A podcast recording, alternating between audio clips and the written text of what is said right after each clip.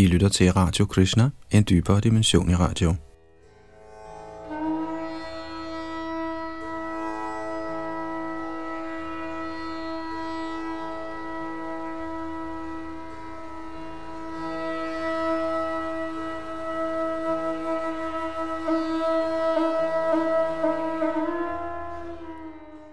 Sidste gang i vores gennemgang af Srimad Bhagavatam nåede vi at starte på tekst atten i ellevte bogs syvende kapitel. Krishna underviser Uddhava, og vi nåede et stykke ind i kommentaren, hvor vi så skal fortsætte i dag. Og vi kan lige gentage verset, før vi fortsætter kommentaren. Bag mikrofon og teknik sidder Yadunandan Das.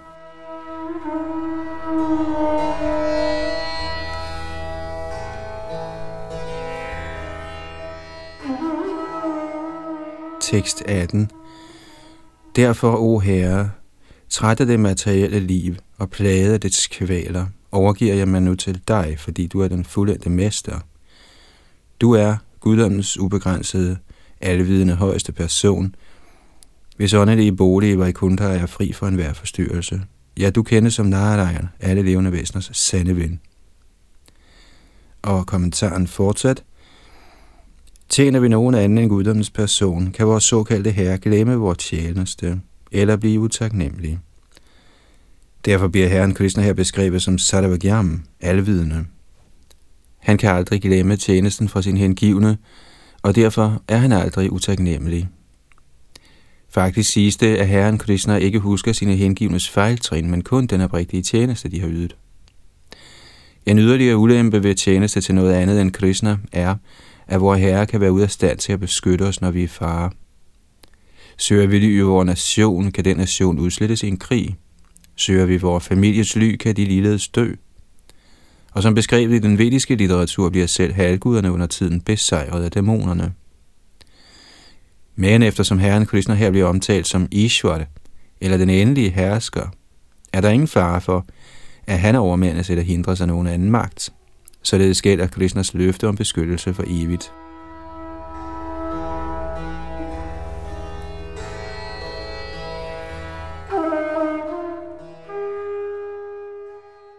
Hvis vi ikke tjener guddommens person, kender vi ikke vores tjenestes endelige resultat. Men her bliver herren Krishna beskrevet som Akuntha, Vikuntha, Dhishnyam. Herren Krishna har en evig bolig kaldet Vaikuntha, og den bolig bliver aldrig forstyrret af noget. Herren Krishnas tro tjenere kommer helt sikkert hjem til guddommen, til et evigt liv i lyksalighed og oplysning i herrens egen bolig. Men siden sågar halvguderne, for ikke at tale om ubetydelige mennesker, før eller siden står til udslettelse, hvilken endelig gavn har man af at tjene dem? Uddhava beskriver sin egen situation som Nirvinadhi og Vrajjanabhitabdaha. Med andre ord udtaler Shri Uddhava, at han er udmattet og modløs ved det materielle livs modsigelser og kvaler. Han er således tvunget til at blive ydmyg og overgive sig ved Krishnas lotusfødder, alle levende væseners personlige ven. I den materielle verden har en stor mand ikke tid til ubetydelige mænd, men skønt herren er den største person, er han til stede i hjertet på et hvert levende væsen. Således er han den mest barmhjertige. Herren Krishna er det endelige ly for selv Nara, eller herrens purush-udvidelse, der skaber den materielle verden.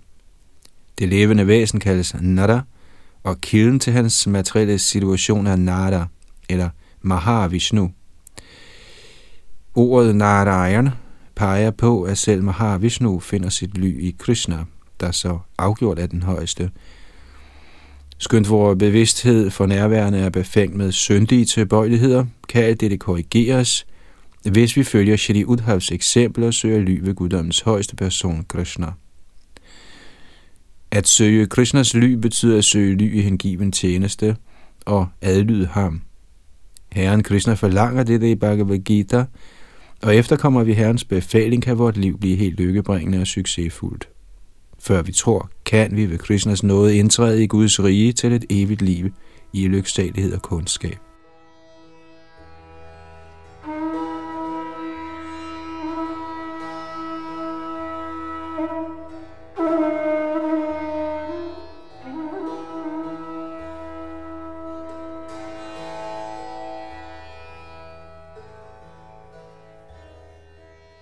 tekst nitten. Shri Bhagavan uvacha prayana manuja loke lokatattva vichakshanaha samudharanti hyatmanam atmanaiva subhashayat. Den højeste herre svarede: almindeligvis er de mennesker, der dygtigt kan analysere den materielle verdens egentlige beskaffenhed, i stand til at hæve sig over den grove fysiske tilfredsstillelses ildevarslende liv. Kommentar. I de forrige vers gav Shri Uddhav overfor herren udtryk for sin faldende tilstand og sin indvikling i den materielle opfattelse af livet. Nu forsikrer herren Krishna igen Uddhav om, at selv mennesker, der er langt mindre kvalificerede end Uddhav, er i stand til at redde sig ud af den materielle sansenydelses uheldsvangre liv. Ifølge Shrila Shridhara Swami kan man, selvom man ikke er oplyst af en ægte åndelig mester, ved direkte og indirekte analyse forstå, at den fysiske verden ikke er et sted til morskab. Direkte analyse vil sige ens personlige erfaring, og indirekte analyse betyder at høre og læse andres erfaringer. Ifølge Shrila Vishvanatha Chakravarti Thakur regnede herren Krishna Uddhav for at være mere begavet end sågar himlens halvguder. Uddhav følte sig imidlertid modfalden, i det han mente, han var uegnet til at yde herren hengiven tjeneste. Men Uddhav var faktisk perfekt situeret, fordi han havde opnået herren Krishna som sin personlige åndelige mester. Ligeledes bliver medlemmerne i bevægelsen for Krishna-bevidsthed vejledt af undervisningen fra samfundets stifter Acharya og Vishnu Pad Brahmanhans Parivrajaka Acharya Ashtotra Sat Sri Srimad A C Bh Swami Prabhupada. Det er forskelligt at rigtigt medlem af bevægelsen for Krishna-bevidsthed aldrig føler sig modløs, men skal snarere se de lysere sider og gøre det nødvendigt for at vende hjem tilbage til guddommen. Inden for den materielle verden er visse handlinger gunstige og bringer lykke, mens andre syndige aktiviteter er ugunstige og bringer endeløs elendighed. Selv den, som endnu ikke har modtaget fuldstændig barmhjertighed fra den ægte Krishna-bevidste åndelige mester, bør med skarp intelligens slutte, at der ingen lykke er i ordinært materiel liv, samt at virkelig egennytte ligger hinsides det fysiske plan.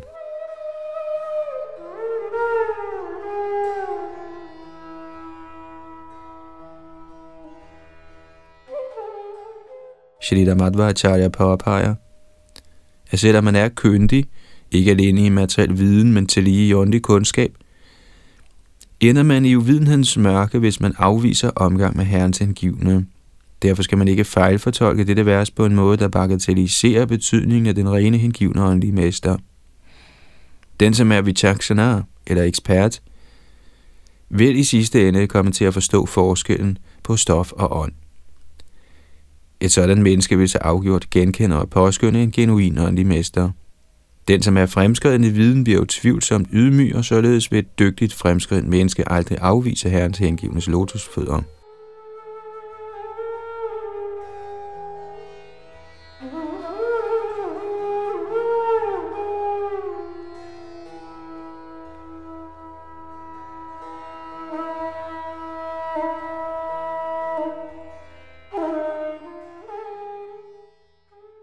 Tekst tyve. Atmano gururatma eva purushasya visheshataha yad pratyakshanumanabhyang shreyo savanu vindati. Et begavet menneske, der dygtigt kan se verden omkring sig i lys og sund logik, kan opnå virkelig gavn gennem sin egen intelligens. Således handler man under tiden som sin egen undervisende åndelige mester. Kommentar. Som illustreret i dette kapitel i samtalen mellem kong Yadu og Avadhutaen, kan et fornuftigt menneske erhverve sig virkelig kundskab og lykke ved ganske enkelt omhyggeligt at iagttage verden omkring sig. Ved at konstatere andre levende væseners lykke og kval kan man forstå, hvad som er gunstigt og hvad som er skadeligt.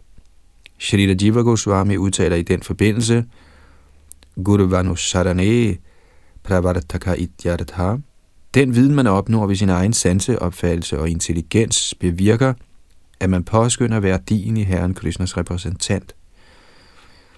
Ordet shreyas i dette vers indikerer, at man kan gøre fremskridt i livet gennem sin egen intelligens. Ved god omgang kommer man gradvist til en forståelse af sin evige position som Krishnas tjener, og der bliver man vældig ivrig efter at leve sammen med oplyste personer, krave, søger mage. Symptomet på en oplyst tjener af Krishna er, at han er ivrig efter samvær med sådanne store sjæle. Ved således opmærksomt og rationelt at observere denne verden, skulle man gerne komme til at værdsætte værdien ved åndeligt liv i omgang med de hengivne.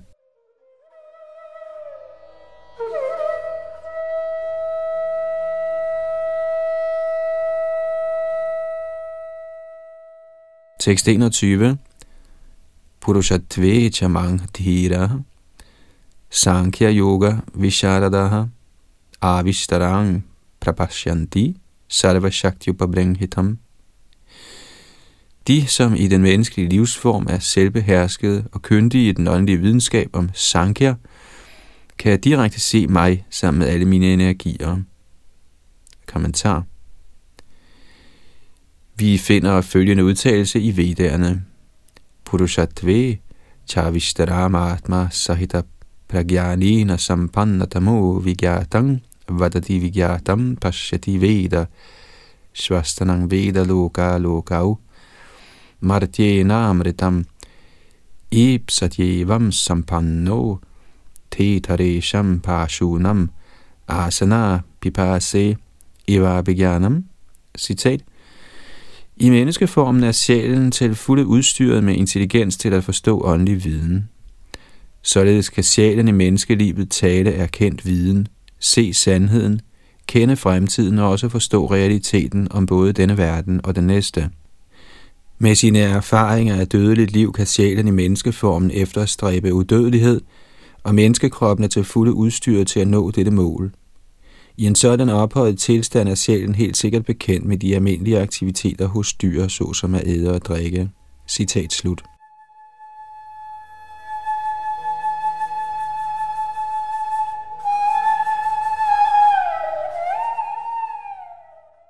Menneskeformen Purushatve er yderst betydningsfuld, da den skænker os muligheden for at fuldkommengøre vores tilværelse. Sankhya-systemet omtalt her bliver bedst illustreret i herren Kapils undervisning til sin mor, Devahuti. Herren Kapil er guddommens højeste person, og hans mor nærmede sig ham og sagde: Nirvinna nitarang bhuman asadindriya tarshanat yena sambhavyamanena prapannadham tamaprabho. Der betyder: jeg er så træt af forstyrrelsen fra de fysiske sanser, for grundet denne sanseforstyrrelse, min herre, at jeg faldet ned i uvidenhedens afgrund. Bhagavatam tre, femogtyve, syv. Herren Kapil gav sin mor et højst analytisk studium af al materiel og åndelig virkelighed. Det er af betydning, at herren Kapil ikke udsatte sin mor for forskelsbehandling, fordi hun var kvinde, og heller regnede han hende for uegnet til at forstå den mest gennemgribende åndelige kundskab. Således kan enhver mand, kvinde eller barn uden skelnen blive en af herrens store hengivne. Det er også af betydning, at den solide konklusion i det højt intellektuelle Sankhya-system forkyndt af herren Kapil er overgivelse til de rene hengivnes lotusfødder og kærlighed til guddommen. I sin undervisning i Srimad Bhagavatams tredje bog understreger herren Kapil nødvendigheden af at søge ly hos herrens rene hengivne. I det pågældende vers siger herren Krishna: Sankhya yoga visharadaha.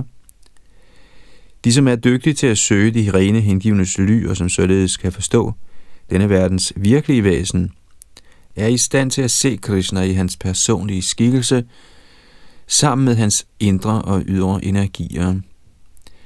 En åndelig mester bliver ægte gennem sin fulde overgivelse til sin åndelige mester, men som forklaret i dette kapitel, kan man også handle som sin egen guru.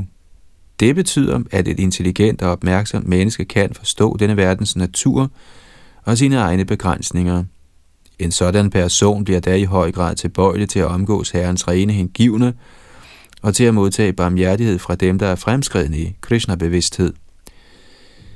Ifølge Shrila Vishvanatha Chakravarti Thakur henviser den her omtalte Sankhya-yoga til Jnana-yoga-metodens rigoristiske intellektuelle fremskridt sammen med Bhakti-yogans hengivenhed, der betoner barmhjertigheden fra de rene hengivnes lotusfødder.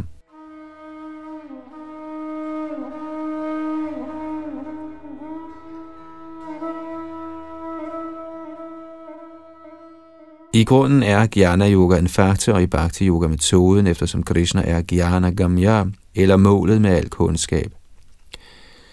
Herren siger også i Bhagavad Gita ti ti, at han personligt oplyser en oprigtig hengiven med al viden. I dette kapitel træner Herren Krishna Uddhava i at se Herrens personlige skikkelse under hans daglige erfaringer i den fysiske verden. Herren har allerede antydet over for Uddhava, at han skal vandre over verden i samadhi eller trance, og nu forbereder Herren Krishna Uddhava på at vandre som en sand sannyasi og se guddommens person overalt.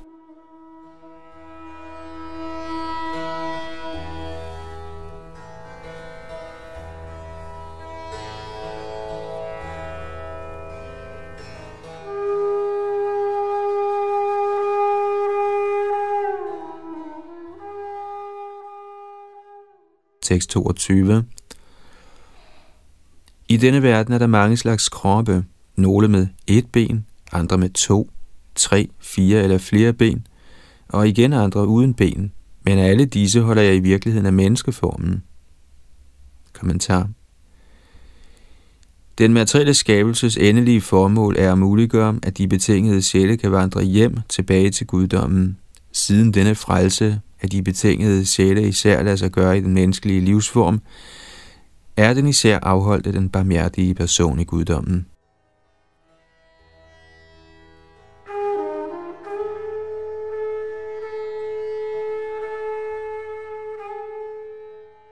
Tekst treogtyve. Skønt jeg, den højeste herre, aldrig kan indfanges med almindelige sanseopfattelse, kan de, som befinder sig i menneskeformen, bruge deres intelligens og andre evner til direkte at søge efter mig gennem både åbenbare og indirekte konstaterede symptomer. Kommentar. Ifølge Shrila Vishvanatha Chakravarti Thakur peger ordet yukta i dette vers på dem, der praktiserer bhakti yogans regulerende principper. Herrens hengivne giver ikke afkald på deres intelligens og bliver til tankeløse fanatikere, som visse fjolser tror. Som indikeret med ordene anumanataha og gunair lingaihi, søger en hengiven, der udøver bhakti yoga intenst efter guddommens person med alle den menneskelige hjernes rationelle evner. Ordet mrigayanti, søger, henviser dog ikke til en ureguleret eller uautoriseret metode. Søger vi for eksempel efter et bestemt telefonnummer, henvender vi os til den relevante kilde til denne oplysning. Leder vi ligeledes efter et bestemt produkt, besøger vi en specialiseret butik, der kan forventes føre det, vi søger. Shrila Jiva Gosvami gør opmærksom på, at guddommens højeste person ikke er et produkt af fantasien, og således kan man ikke lunefuldt forestille sig, hvad Gud måtte være. For således at opnå information om Herren Krishna, må man foretage en regulær søgning i de autoriserede vediske tekster. Ordet Agrahyam i dette vers antyder, at ingen kan opnå eller forstå Herren Krishna gennem almindelig spekulation eller gennem de materielle sansers aktiviteter. I den forbindelse udtaler Shrila Rupa Gosvami følgende i Bhakti Rasamrita Sindhu et to to hundrede fireogtredive. Atashri Krishna namadi nabhaved grahyam indriyaih sevon mukhehi jivadau svayameva spuratyadaha. Citat. Ingen kan forstå den transcendentale natur af Shri Krishnas navn, skikkelse, kvalitet og tidsfordriv gennem sine materielt forurenede sanser. Kun når man bliver åndeligt mættet af tjeneste til Herren, bliver Herrens transcendentale navn, skikkelse, kvalitet og tidsfordriv åbenbaret for en. Citat slut.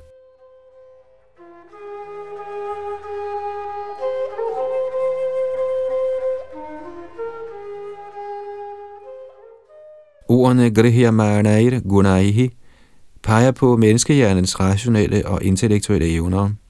Alle disse kan bruges til direkte og indirekte at opfatte guddommens person. Man kan indirekte erfare Herren gennem hans skabelse. Siden vi oplever denne verden gennem vores intelligens og vores sanser, kan vi slutte, at vores egen intelligens må have en skaber, og at den skaber derfor er i højeste grad intelligent. Således kan enhver person ved sine fulde fem gennem enkel logik forstå, at der er en højeste person i guddommen, der styrer alt. Man kan også direkte opfatte Herren gennem at lovprise og høre hans hellige navne og herligheder. Shravanankirtanang Vishnu betyder, at man altid skal lovprise og høre Herrens herligheder. Den, som på således fuldendt vis hører og lovpriser, vil utvivlsomt se Herren ansigt til ansigt. Herren er altgennemtrængende, og man må derfor søge efter ham overalt. Gennem de transcendentale sanser, der er renset af bhakti-yoga, kan man direkte opfatte guddommens højeste person. Som indikeret med ordet adha i dette vers, er denne opfattelse direkte og ikke indbildt. Denne pointe er blevet udtømmende forklaret af Shrila Prabhupada i hans kommentar til følgende vers i Srimad Bhagavatam to to femogtredive. Bhagavan sarvabhuteshu lakshita svatmana harihi drishya buddhyadibir drashta lakshanayra numapakaihi.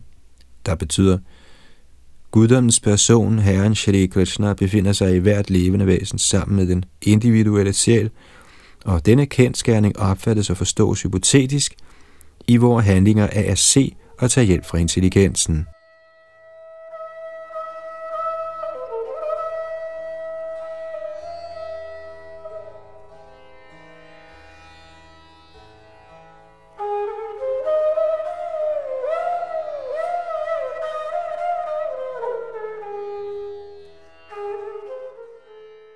Tekst fireogtyve.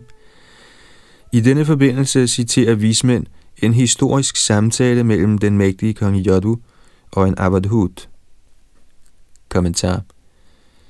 Herren Krishna vil fortælle denne historie for at vise Uddhava, hvordan rationel intelligens kan bruges i bhakti-yoga til at opnå vedisk viden, og hvordan en intelligent person i sidste ende vil komme til guddommens højeste persons lotusfødder.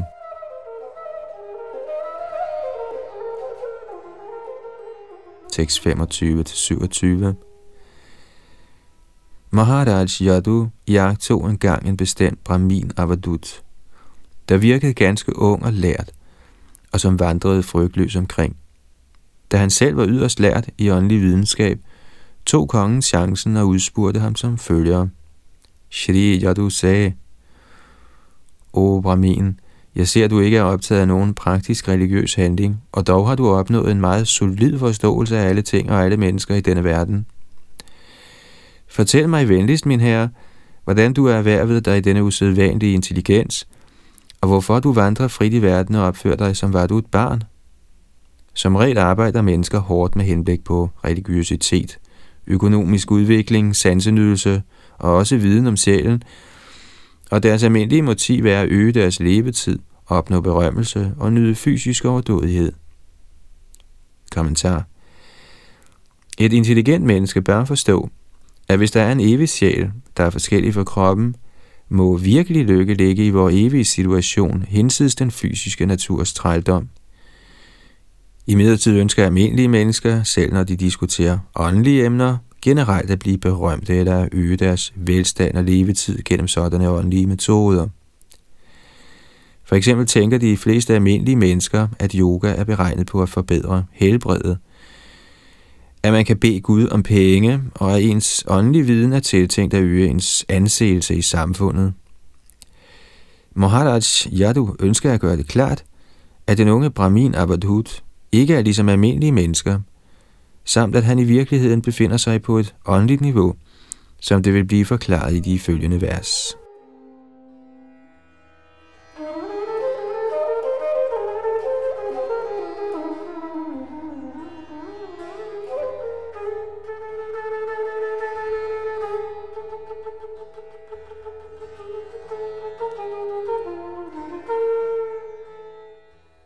Tekst otteogtyve. Men skønt du er duelig, lært, kyndig, flot og yderst veltalende, er du ikke optaget af noget som helst, og heller ønsker du noget. Snarere virker du bedøvet og gal, som var du et genfærd. Kommentar. Uvidende mennesker tror tit, at afsondret åndeligt liv er tiltænkt dem, der er impotente, grimme eller ude af stand til praktiske verdslige foretagender. Under tiden siger tåbelige folk, at religiøst liv er en krykke for dem, der ikke er dygtige nok til at opnå en høj status i samfundet. Derfor har kong Yadu beskrevet brahminvismandens kvaliteter for at vise, at denne brahmin er indtrådt i det forsagende åndelige liv, trods sin store potentiale til værtslig succes. Avadhuta brahminen bliver beskrevet som dygtig, lært, flot, veltalende og i enhver forstand egnet til værtslig succes. Alligevel har Avadhutaen frasagt sig i materiel liv er slået ind på Krishna-bevidsthed. Et menneskes virkelige arbejde er at vende hjem, tilbage til guddommen, til et evigt liv, i lyksalighed og kundskab. Chaitanya Mahaprabhus tilhængere kultiverer deres egen Krishna-bevidsthed, samtidig med, at de i deres forkyndelsesarbejde gør sig umage for at hjælpe andre til at blive Krishna-bevidste. De hengivne hører tit Tobers nedladende bemærkninger, såsom, hvorfor får du der ikke et arbejde? De tror, at de, som oprigtigt bestræber sig på åndelig oplysning, og som desuden oplyser andre, ikke foretager sig noget praktisk. Tåbelige materialister er rede til at betale i millionvis af kroner for at forlænge deres liv i blot nogle få uger eller måneder på et hospital, men de påskynder ikke en, der går efter evigt liv. Der er ingen egentlig logik i materielt liv. At forsøge sig på lykke uden Krishna er i sig selv kulminationen af irrationalitet. Og således kan vi ikke forvente at finde nogen egentlig rationale eller logik i et materialistisk liv blottet for Krishna-bevidsthed. Mange Krishna-tilhængere stammer fra velstående, dannede og indflydelsesrige familier, og de slår ind på Krishna-bevidsthed for at fuldkommen gøre deres liv, og så sandelig ikke grundet manglende mulighed for materielle fremskridt. Skønt mennesker i materiel nød under tiden opsøger den højeste herre for at få hjælp til deres materielle liv, giver en virkelig hengiven af Krishna frivilligt afkald på al slags materiel nydelse, velvidende, at kun kærlighed til Krishna og tjeneste til hans lotusfødder udgør livets fuldendelse.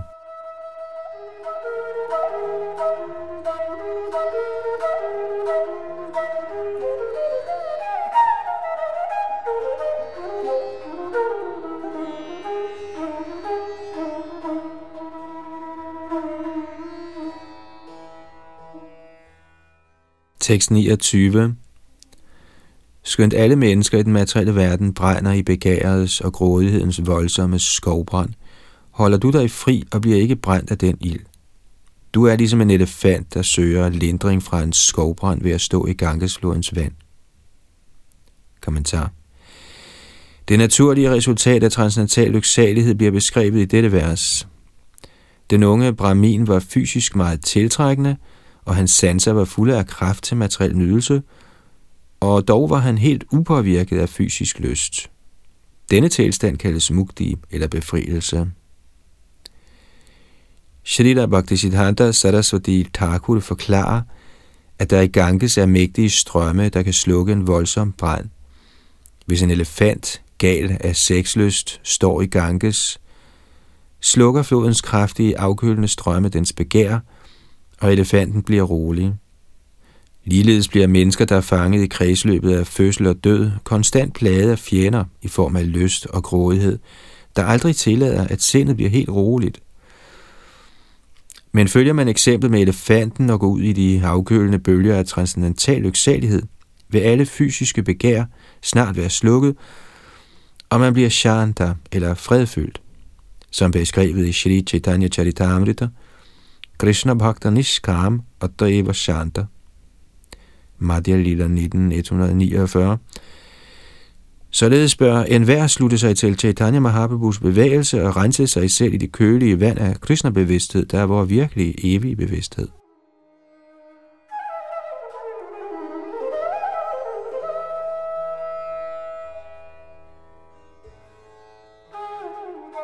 Tekst tredive.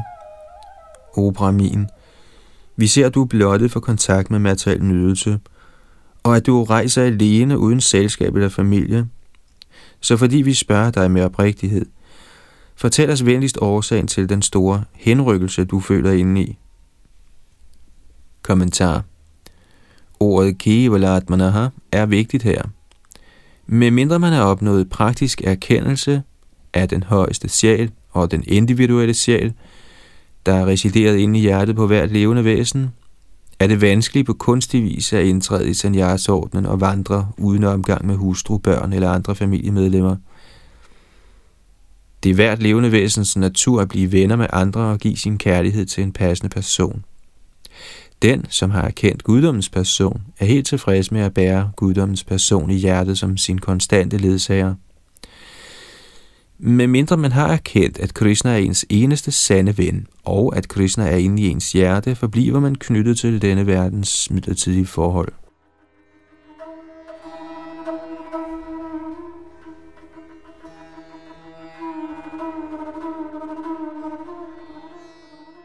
Tekst enogtredive og toogtredive.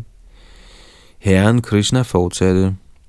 Den intelligente kong Yadu, der altid var brahminerne erbødig, ventede med bøjet hoved, mens brahminen, der var behaget over kongens indstilling, begyndte at svare. Brahminen sagde: Kære konge, med min intelligens har jeg søgt ly ved mine åndelige mestre. Med den transcendentale forståelse, de har givet mig, vandrer jeg nu over jorden i en befriet tilstand. Lyt venligst, mens jeg beskriver dem for dig. Kommentar. Ordet Buddhyupasharidaha i dette vers tilkendegiver, at brahminens åndelige mestre ikke direkte talte til ham. I stedet tog han lærdom fra dem gennem sin intelligens. Alle levende væsener, der er fjendtlige mod Herren Krishna, lovpriser at være værdiløse materielle ting og spilder deres liv på at forsøge at dominere de fysiske genstande, de fejlagtigt tilbeder. Således forsøger de betingede sjæle at øge deres levetid, anseelse og skønhed gennem verdslig religion, økonomisk udvikling og grov sansenydelse. Kong Yadu lagde mærke til, at den hellige Avadhuta ikke opførte sig på den måde. Derfor ønskede kongen at forstå brahminens virkelige situation. Som svar på kongens spørgsmål udtaler den helgenagtige brahmin: Jeg betragter ikke den fysiske verdens fireogtyve elementer som genstande for min sansenydelse, og således overvejer jeg hverken at acceptere dem eller forkaste dem. Snarere accepterer jeg de materielle elementer som mine undervisende og åndelige mestre. Så skønt jeg vandrer igennem den materielle verden, er jeg aldrig berøvet tjeneste til guduen. I ly af min stabile intelligens rejser jeg over kloden, konstant beskæftiget på det transcendentale plan. Gennem intelligens holder jeg med hævet over værdiløse begær, og mit endelige mål er Herrens kærlige tjeneste. Nu vil jeg forklare dig om mine fireogtyve åndelige mestre.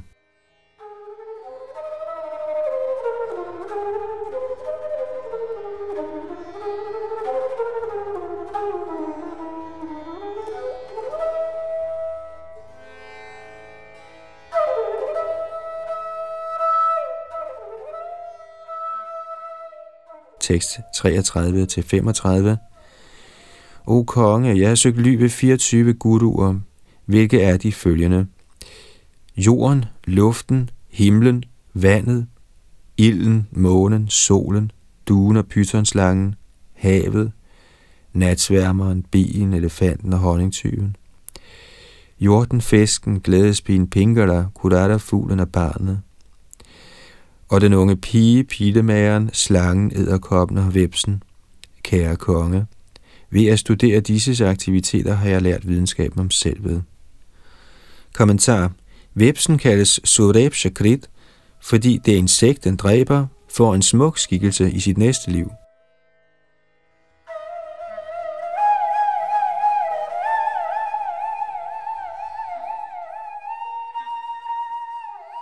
Tekst seksogtredive og syvogtredive. Lyt venligst, o søn af Maharaj Yadi, o tiger blandt mænd, mens jeg forklarer dig, hvad jeg har lært fra hver af disse guruer. Et forstandigt menneske må forstå, selv mens han plages af andre levende væsener, at disse angriber handler hjælpeløst under Guds kontrol, og således skal han aldrig lade sig aflede fra sine egne fremskridt. Denne regel har jeg lært af jorden. Kommentar. Jorden er symbolet på tolerance. Med dybe olieboringer, atomeksplosioner, forurening osv. bliver jorden konstant plaget af dæmoniske levende væsener. Under tiden ryddes frodige skove af grådige mænd med forretningsinteresser, og således skabes der ørkenområder. Nogle gange gennemvedes jorden af blodet fra kæmpende soldater i brutal krigsførelse, men alle disse forstyrrelser til trods tilgodeser jorden fortsat alle levende væseners behov.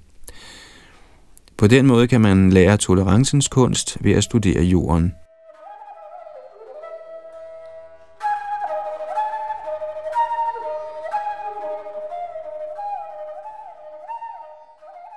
Tekst otteogtredive.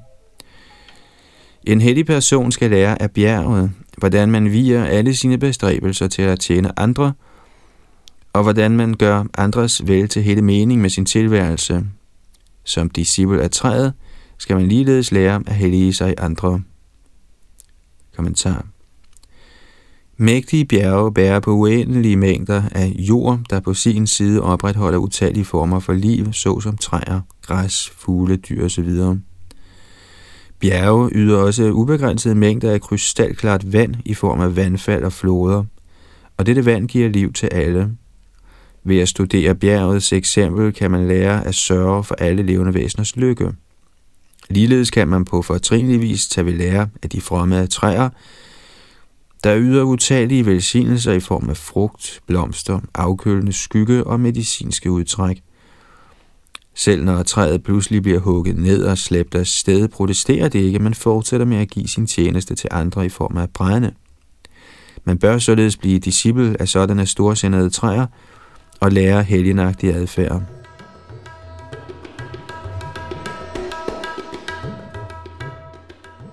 Ifølge Shrila Madhvacharya peger ordet pararthaikanta sambhava på, at man skal bruge al sin velstand og sine goder på andres velfærd.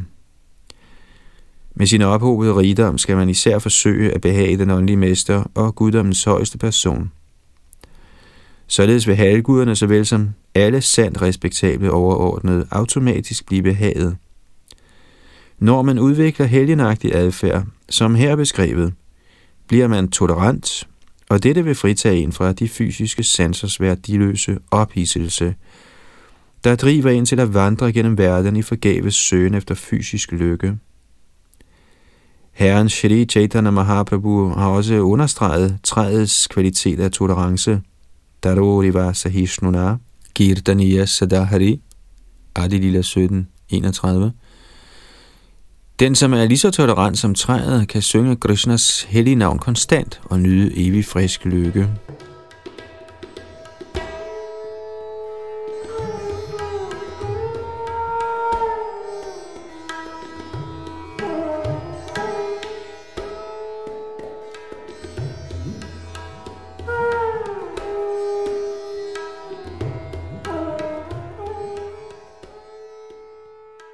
Tekst niogtredive.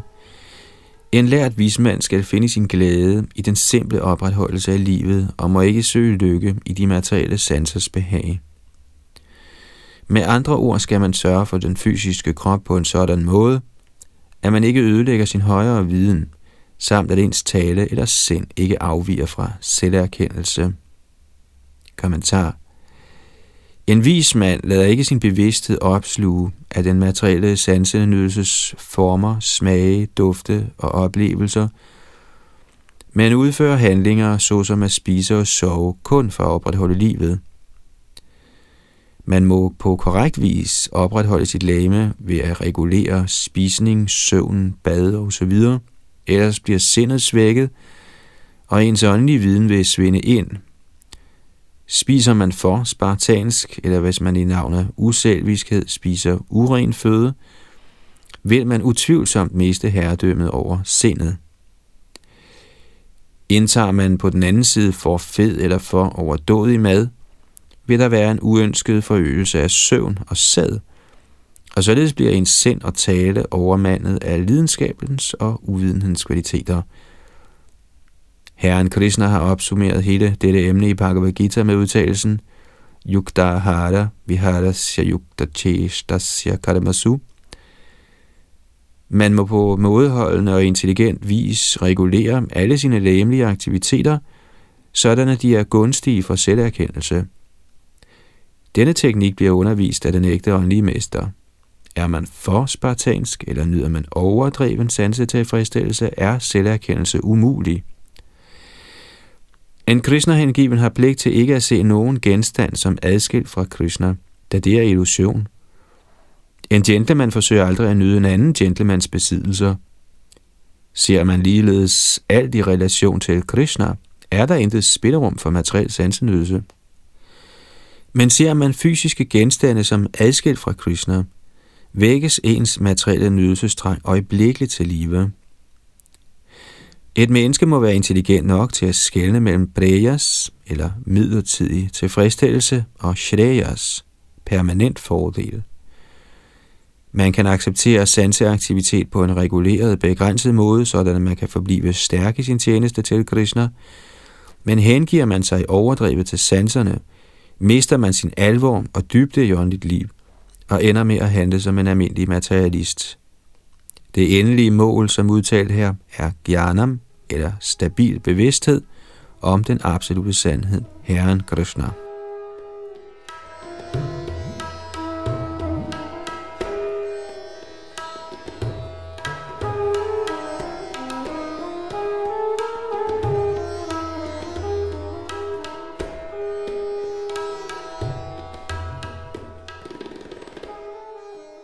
Tekst fyrre.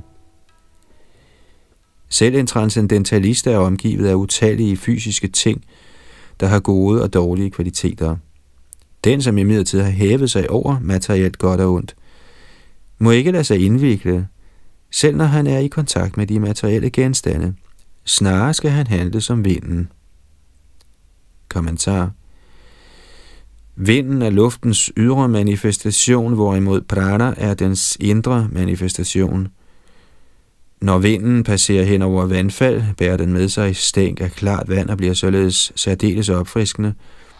Under tiden blæser vinden gennem en smuk skov beriget med duften af frugt og blomster. Andre gange kan vinden give næring til en ild, der nedbrænder den samme skov. Vinden, der er forankret i sin egen natur, forbliver neutral under både sine gunstige og ugunstige handlinger. Ligeledes stilles vi i denne verden uværligt over for både behagelige og ubehagelige situationer. Forbliver vi imidlertid fast forankret i Krishna-bevidsthed, forstyrres vi ikke af det ugunstige, og heller knytter vi os til det materielt gunstige. I løbet af sine åndelige pligter vil den hengiven under tiden synge Hare Krishna i landlig idyl, og under tiden gør det samme i et storbyhelvede. I begge tilfælde fæstner den hengivne sit sind på Herren Krishna og oplever transcendental lyksalighed. Skønt vinden blæser hen over de mest mørke og uhyggelige steder, er vinden hverken bange eller forstyrret. Ligeledes behøver Herren Krishnas hengivne aldrig føle sig frygtsom eller bekymret, selv i de vanskeligste situationer. Den, som er knyttet til materielt behagelige former, smage, dufte, lyde og berøringer, bliver også frastødt af det modsatte i hver kategori. Materialisten, der således finder sig omgivet af utallige gode og slette ting, er konstant forstyrret. Når vinden blæser i mange forskellige retninger samtidig, bliver atmosfæren forstyrret. Hvis sindet ligeledes konstant tiltrækkes og frastødes af fysiske genstande, vil den mentale forstyrrelse være af en sådan grad, at man umuligt kan tænke på den absolute sandhed. Derfor skal man af den blæsende vind lære kunsten at bevæge sig igennem den materielle verden uden tilknytning.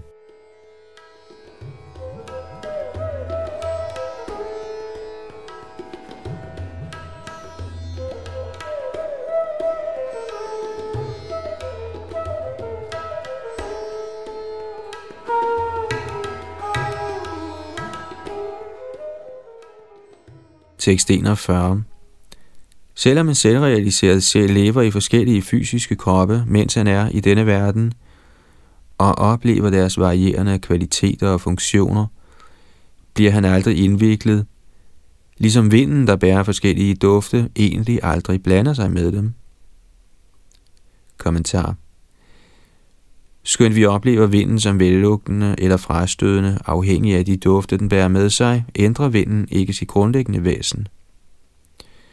Og skønt vi opfatter en bestemt person som stærk eller svag, begavet eller tilbagestående, smuk eller grim, god eller slet, besidder den åndelige sjæl, der er den rigtige person, ingen af disse kroppens egenskaber, men er blot dækket af dem, ligesom vinden dækkes af forskellige dufte. Således er en Krishna-bevidst person altid klar over, at han er forskellig fra den midlertidige krop.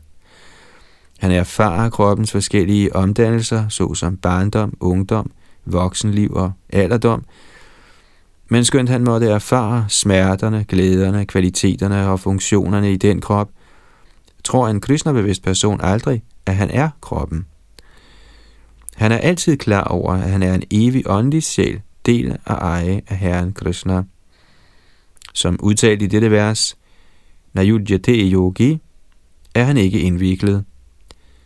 Konklusionen er, at man aldrig skal bedømme en Krishna-bevidst person ud fra legemlige betegnelser, men man må se ham som Herrens evige tjener.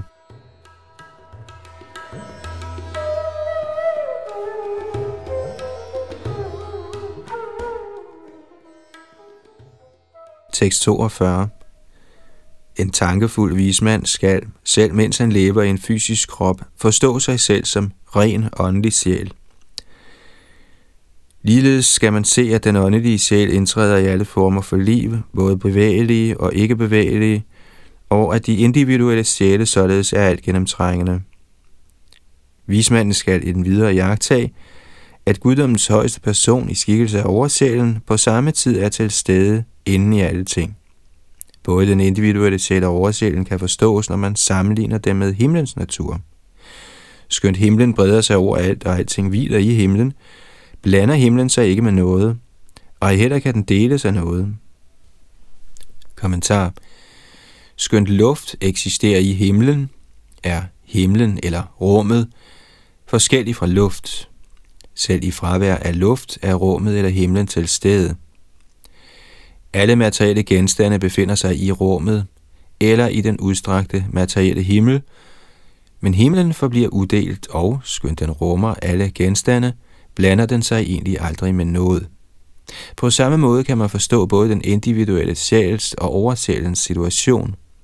Den individuelle sjæl er altgennemtrængende, fordi der er utallige jiva-atmaer, der træder ind i alle ting.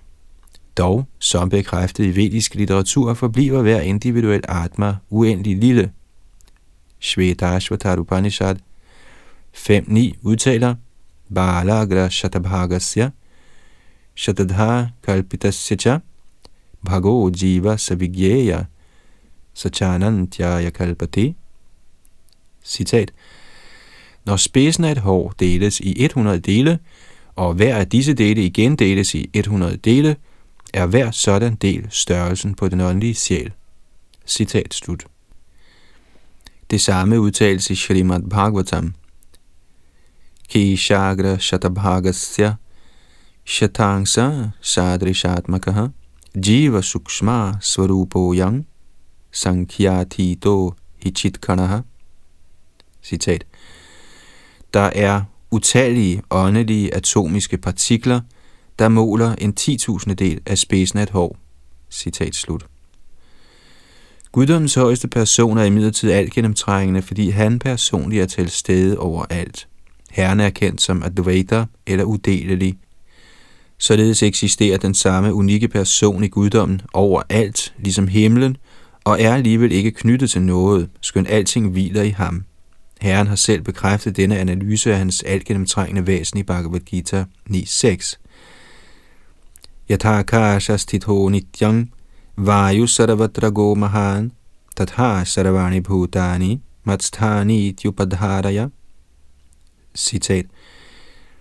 Ligesom den almægtige vind, der blæser alle vegne, altid hviler i det æteriske rum, skal du vide, at alle væsener på samme måde hviler i mig. Citat slut.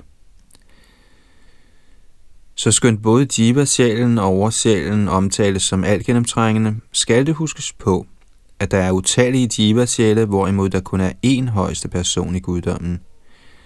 Herren er altid suveræn, og den som faktisk er en tankefuld vismand, betvivler aldrig Herrens suveræne stilling.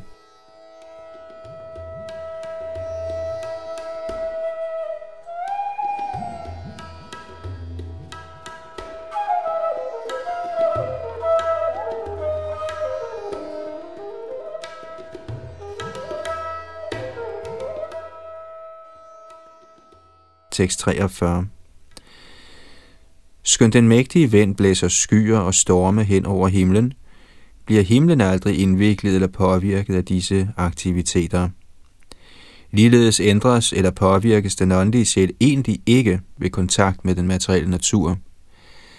Selvom det levende væsen indtræder i et legeme af jord, vand og ild, og skønt han tilskyndes naturens tre kvaliteter skabt af den evige tid, bliver hans åndelige natur faktisk aldrig påvirket. Kommentar. Selvom himlen tilsyneladende kommer under indflydelse af mægtige kræfter, såsom vind, regn, orkaner, lyn, torden osv., bliver himlen, grundet sit subtile væsen, egentlig aldrig påvirket, men danner snarere baggrund for sådanne fænomener. Og skønt det materielle legeme og sind gennemgår utallige forandringer, såsom fødsel og død, lykke og kval, kærlighed og had, danner det levende væsen kun baggrund for sådanne aktiviteter. Den åndelige sjæl, der er yderst subtil, bliver i virkeligheden aldrig påvirket. Kun på grund af fejlig identifikation med kroppens og sindets overfladiske aktiviteter gennemgår sjælen frygtelige kvaler i den fysiske verden.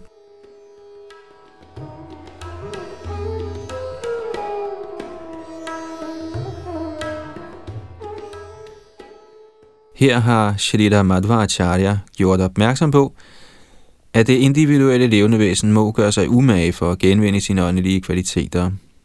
Det levende væsen er en integrerende del af det højeste væsen, der kaldes Krishna, og som sådan er sjælen også et reservoir for gudelige kvaliteter.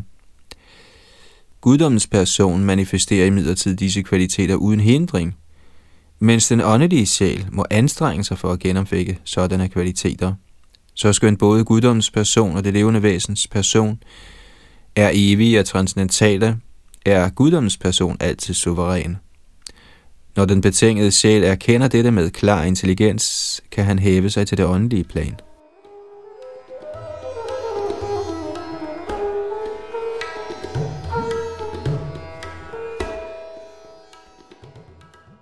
Tekst fireogfyrre. O konge, en hellig person er nøjagtig ligesom vand, fordi han er fri for al forurening, mild af natur, og når han taler, skaber han en smuk lyd, ligesom lyden af strømmende vand. Ganske enkelt ved at se, berøre eller høre en sådan hellig person, bliver det levende væsen renset, ligesom man renses ved kontakt med rent vand. Således renser en hellig mand, ligesom et helligt sted, alle dem, der opsøger ham, fordi han altid lovpriser Herren. Kommentar.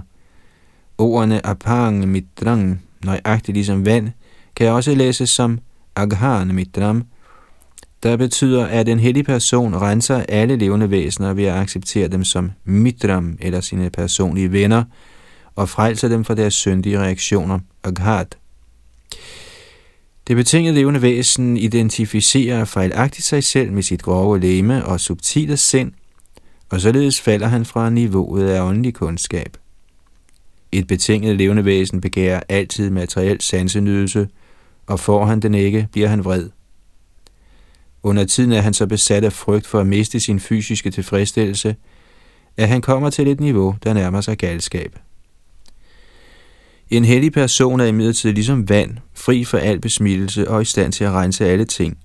Ligesom rent vand er gennemsigtigt, manifesterer en hellig person på gennemsigtig vis guddommens person ind i sit hjerte. Sådan kærlighed til guddommen er reservoiret for al lykke. Vand skaber en meget behagelig lyd, når det strømmer og bruser, og ligeledes er den lyd, Herrens rene hengivne frembringer, der er gennemtrængt af Herrens herligheder, i højeste grad charmerende og smuk. Ved således at studere vandets natur, kan man forstå symptomerne på Herrens rene hengivne.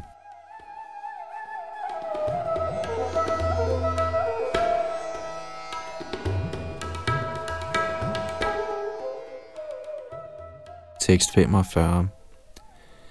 Hellige personer bliver kraftfulde ved at overholde askese.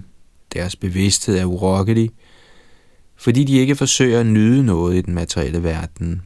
Sådan er naturligt befriede vismænd tager imod mad, der tilbydes dem af forsynet, og skulle de ved et tilfælde komme til at spise uren mad, forbliver de upåvirkede ligesom ilden, der brænder de urene ting, der gives den. Kommentar. Ordet Uddharabhajan peger på, at en hellig mand kun spiser for at opretholde livet, og ikke for at nyde sanserne. Man kan spise velsmagende mad for at holde sindet i godt humør.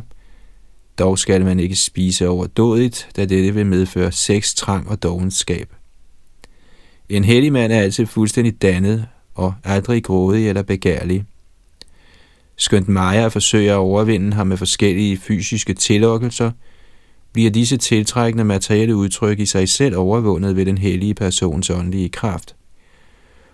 Således må man aldrig vise en åndeligt fremskreden person manglende respekt, men må tilbede ham ærbødigt.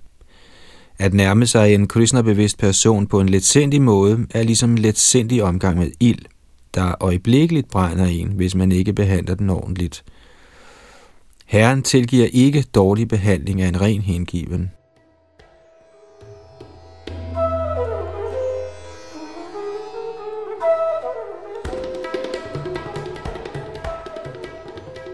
Tekst seksogfyrre. Ligesom ild er en hellig person under tiden tildækket, og til andre tider viser han sig. Til fordel for de betingede sjæle, der ønsker virkelig lykke, kan en hellig mand acceptere den tilbedelsesværdige stilling som åndelig mester, og ligesom ild nedbrænder han således alle sine tilbederes fortidige og fremtidige syndige reaktioner ved nådigst at tage imod deres gaver. Kommentar. En hellig person foretrækker at skjule sin ophøjede åndelige position, men for at undervise verdens lidende mennesker røber han under tiden sin egen storhed. Dette sammenlignes med en ild, der sommetider brænder ubemærket nedenunder aske, og sommetider brænder med synlige flammer. Ligesom ilden fortærer den give, og de gaver den gives af offerudøvere, modtager ligeledes en hellig mand den pris, han får af sine betingede tilhængere, velvidende, at al lovprisning er tiltænkt den højeste herre Krishna. Skønt et almindelig mand øjeblikkeligt bliver opblæst og tåbelig, når han modtager lovprisning, nedbrændes sådanne ugunstige tilbøjeligheder inden i en hellig person ved hans tilknytning til den absolute sandhed. På den måde er han nøjagtig ligesom ild.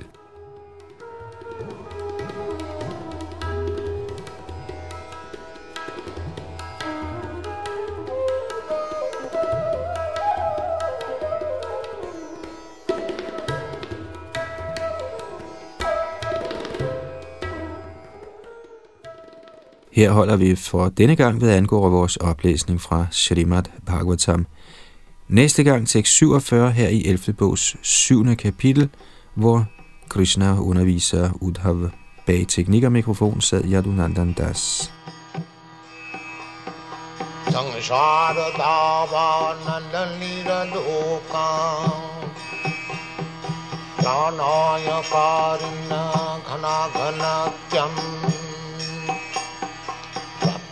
सकलगुणार्णवश वंदे गुरुश्रीचरणारविन्दम्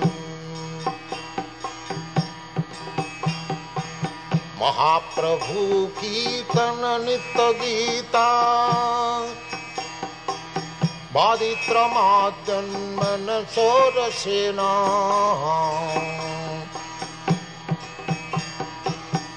वाञ्चकम्पासुतरङ्गभाजो वन्दे गुणश्रीचरणारविन्दम् संसारदावानलनिरलोका